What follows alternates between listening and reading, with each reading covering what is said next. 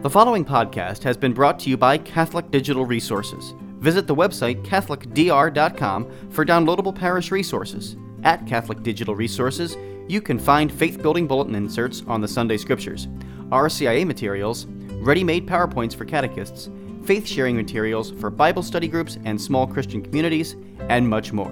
Download faith formation resources and evangelization tools from Catholic Digital Resources at CatholicDR.com. Good News Ministries of GNM.org presents Footsteps to Heaven. Life's a journey full of challenges.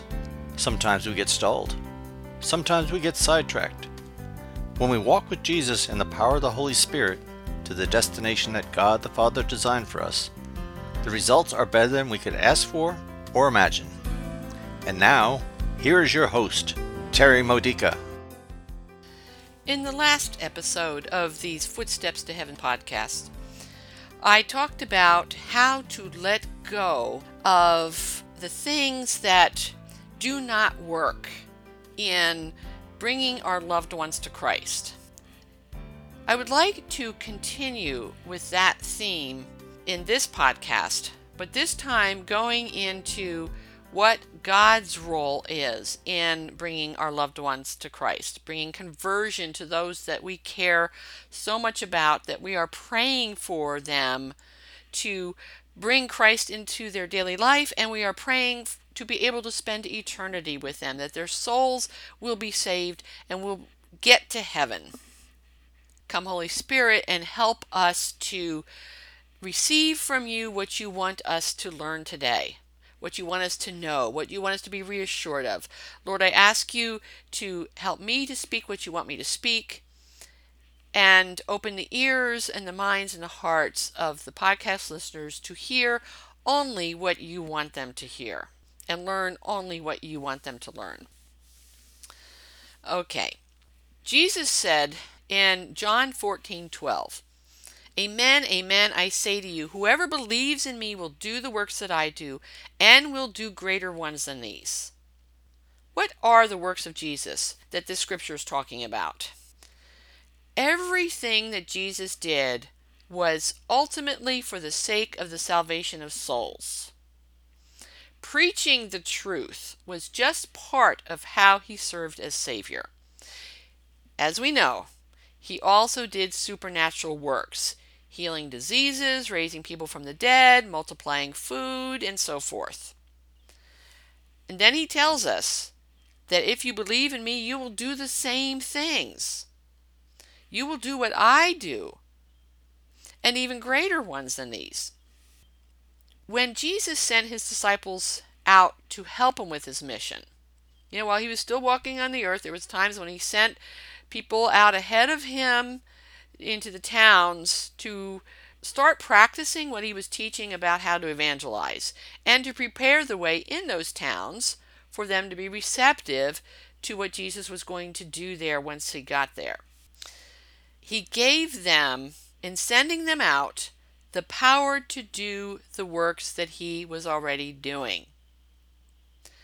Later, after his death and resurrection and ascension to heaven, he gave us the Holy Spirit to empower every follower of Christ, that's you and me too, to do the same and even greater works.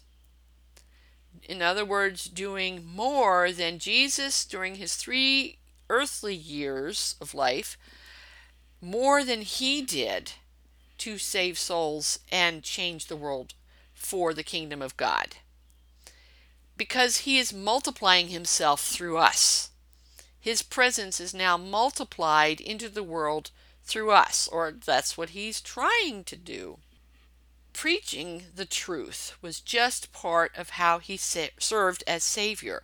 Preaching the truth is to be just part of how we are his instruments, his disciples sent out as apostles. An apostle is a disciple who's learned from Christ, a disciple is a student, who and now is sent out to continue what the teacher was doing, what the teacher's mission was.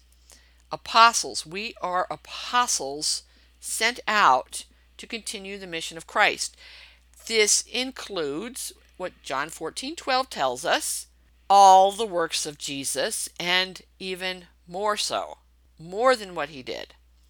I don't know about you, but I haven't raised anybody from the dead yet, you know, or walked on water, but I do think sometimes I, in this ministry, I do walk on water in a sense of this ministry has a staff, this ministry has expenses that, um, in order to provide our services for free, we need donor support for. So, by the way, if you want to help us in our mission, if you want to help Jesus do his mission through Good News Ministries, please go to our website, gnm.org, and look for the donate button in the nav bar, and please, please, please make a donation. Because we literally walk on the waters of not knowing how solid is the ground beneath us. You know, walking on water means that you're not walking on solid ground. You're walking on something you can sink in and drown in. And we've been doing this ministry since 1995, and we've had a staff since 2010. And we've been doing it because we are relying on God to keep us afloat, keep us above water. And He keeps doing that through the people He calls to partner with us. Maybe you're one of those people He's calling to partner with us. Here is one way that we at, on the Good News Ministry staff are living out John 14 12. What are you doing that is supernatural? That is allowing God's supernatural works to be his instrument through your life changing the world for Christ, leading others to faith in Christ, and increasing people's faith in Christ. The book of Acts of the Apostles is filled with evidence of how the first Christians continued the mission of Christ by fulfilling John 14 12 doing the works of Christ and even greater works. Signs and wonders give testimony to the truths that are preached. This is so important, let me repeat it. Signs and wonders give testimony to the truths that are preached. We cannot change people's minds with words alone. And that's really what I went into a lot in the last podcast. So if you haven't heard it yet, please go back to the previous podcast. But know this our words are important when they are timed right, spoken with the right tone of voice, the compassion, the ability to listen to what the other person is saying and at and listen to the Holy Spirit at the same time so that we know what to say and what not to say and how to say it. We need to speak the truth, but no words will ever convince somebody to change their mind unless they are already seeking that truth. If they are not yet seeking that truth, it just too quickly becomes an argument, a debate that pushes them away. The signs and wonders are what makes the difference because then it's not just us that's doing the work of bringing people to conversion, it is God bringing people to conversion. And it is only the Holy Spirit who can change people's minds. We can never do that. Never, ever. It won't work. Because this is a spiritual battle. And people are believing the lies that Satan promulgates through the world. This is a battlefield. It is a supernatural battlefield. And we need supernatural proof from God that He is stronger than evil and that His truths are true. The truths that we are speaking are God's truths. It's God's seal of approval on the truth. It's God's convincing power. Signs and wonders are absolutely what makes the difference. Let's look in Scripture to see how this works, you know, to, as examples. St. Peter did this in Acts chapter 11. In this particular case, he was trying to convince other believers They were objecting to something that he had done. If you have anybody in your life who are fellow believers in Christ, but they are objecting to something you've done or want to do, and you know that what you're doing or wanting to do is something God has called you to do, and the people who are are in the way, other believers who are in the way of you doing the Lord's will, your words are not going to change their minds. You need something more convincing. God needs to be the one that changes their minds. Let's look at how that happened with Peter. Peter had raised a few eyebrows when he broke the rules of tradition while ministering to non Jews, the Gentiles. This is in Acts chapter 11. The apostles and the believers throughout Judea heard that the Gentiles had received the word of God. Peter went to Jerusalem, and when he did, the circumcised believers, in other words, the Christians who had been originally Jews, they criticized him. And they said, You went into the house of uncircumcised men and ate with them. Implied, you even ate the unclean foods that they serve with their meals. Because Jewish tradition was full of what you can and cannot do, what you can and cannot eat. And Peter had broken some of these rules. So, here's how Peter handled that. This is starting with verse 4. Peter told them the whole story. He said, I was in the city of Joppa praying, and in a trance I saw a vision. Aha! God had done something supernatural, and this is what Peter's testimony was based on. He said, I saw something like a large sheet being let down from heaven by its four corners, and it came to where I was. And he describes the vision. And in this vision, God is saying, Eat these unclean foods because I am sending you to the Gentiles. It's okay to eat these unclean foods that you've been told you should not eat because I am sending you on a mission to the Gentiles. And in verse 9, Peter tells them, The voice spoke from heaven a second time Do not call anything impure that God has made clean. This happened three times, Peter told them. And then th- this, this, everything in this vision was pulled up to heaven again. Then he goes on, as if that's not enough to convince them. God's supernatural vision that he gave to Peter, as if that's not enough. God is a God of abundance, and he had an abundance of evidence that Peter was doing the right thing. In verse 11, Peter says, Right then, three men who had been sent to me from Caesarea stopped at the house where I was staying. Right then, God's perfect timing. God reveals himself in the timing of things. Keep that in mind as you're considering where is your evidence that God is calling you to something?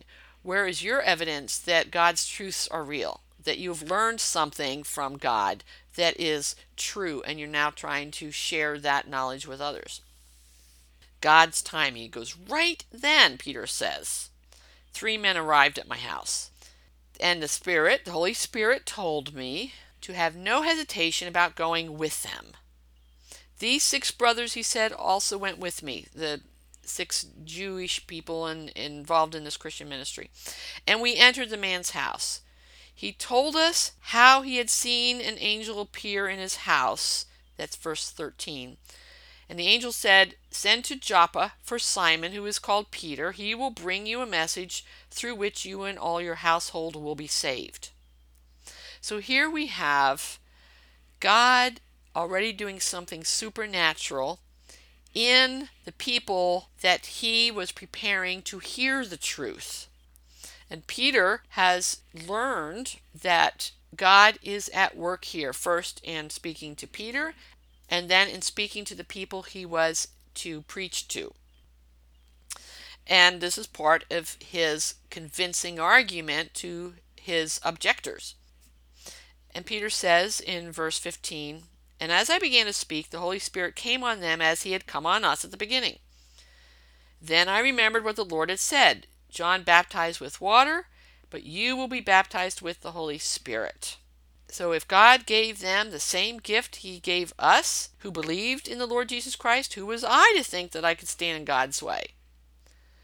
So he is telling the people who are objecting to what he's done that it's all God's doing. It's all God's fault. Put the blame on God, you know? It's not Peter's doing.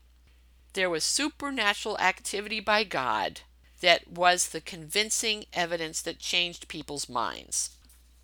As verse 18 says, when they heard this, they had no further objections and they praised God. What about how to convince non believers? Is there anything in Scripture that shows us how God changes the hearts of non believers through his supernatural intervention? Let's look at a very tough case someone who was very, very opposed to the truth about Jesus. Paul, who was called Saul before his conversion.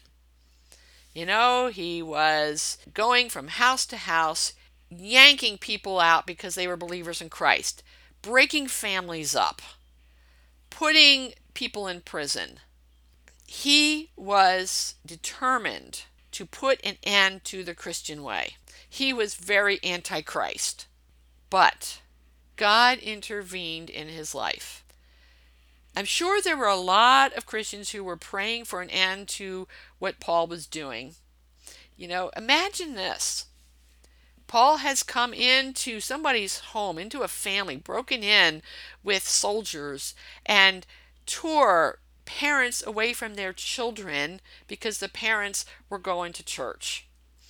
And the rest of the church community, when they heard about this and they took the, the kids into their own homes, they began praying, Lord, rescue these these parents. And if if they are destined to be martyrs then then lord make good come from this. And lord please could you put a stop to what paul is doing? Could you change paul's heart you know, we, there's lots of people in this world that are doing the enemy's work, and we like to point out what they are doing is evil. We also need to stop and pray for their salvation. I'm sure people were praying for Paul's salvation as part of their prayers to stop his persecution. The scripture doesn't say that, but it makes total sense. That's how things work in the kingdom of God. What happened to Paul?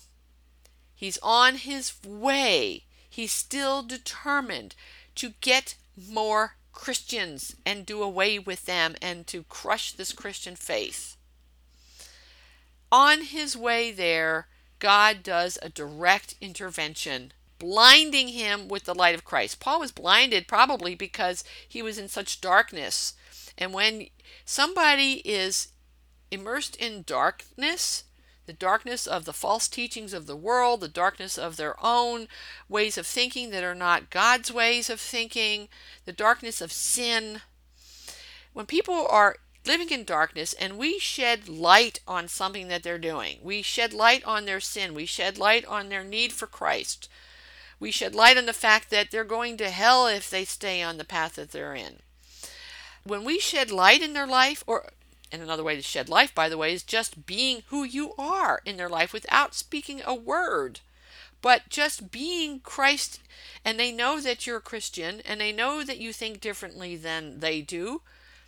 If you've got someone in your life who doesn't want anything to do with you, a loved one perhaps who has left the family, because you are a Christian, they are being affected by the light in you and they want to stay away from it. They people want to stay in their darkness. If you're not sure why that works or how that works, think about this. In the middle of the night, you're having a good sleep, right? And it's dark out. And somebody comes into the room and turns on the light. How do you feel right then and there? Are you happy about it? No. I would say if you're like me, you're a bit peeved and uh, you just say, "Shut off the light! Turn off the light! I'm trying to sleep. What are you nuts?" When people encounter the light in us, if they are not ready to change, they often leave us and want nothing more to do with us. Don't take it personally. They are rejecting the Christ in you. Remember what happened to St. Paul.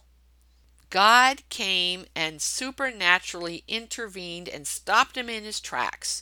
And yes, the light blinded him because he was suddenly in the fullness of Christ's presence, where the light has conquered the darkness and now Paul's blindness to the truth has now become a physical blindness, but his heart is being converted because the Holy Spirit is speaking in his heart and is anointing his heart for change. And Jesus' voice is saying, Paul, you are persecuting me in killing these Christians.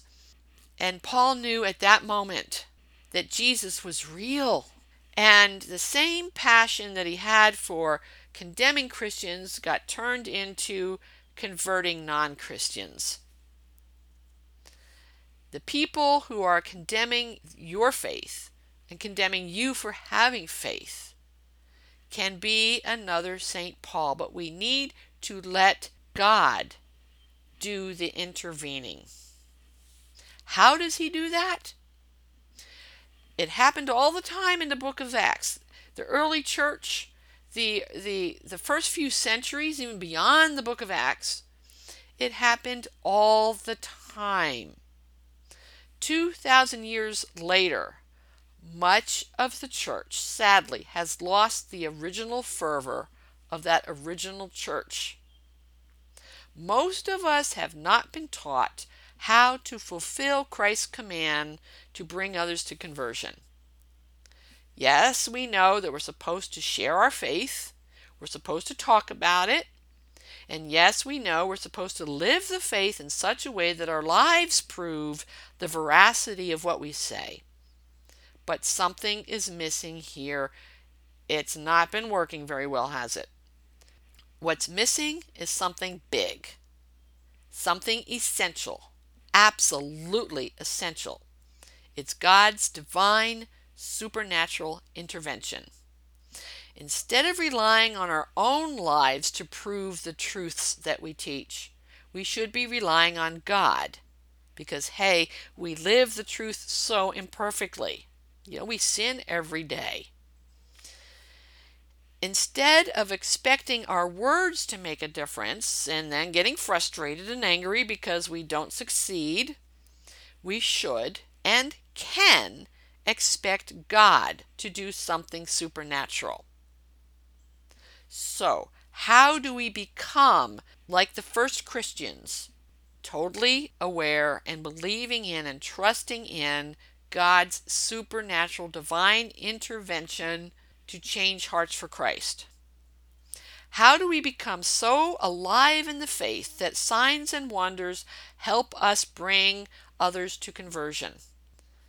There's only one way a personal relationship with the Holy Spirit, which is strengthened by what is often called the baptism of the Spirit, or as St. John the Baptist called it, the baptism of fire, which we heard St. Peter quoting in what I shared earlier from the book of Acts.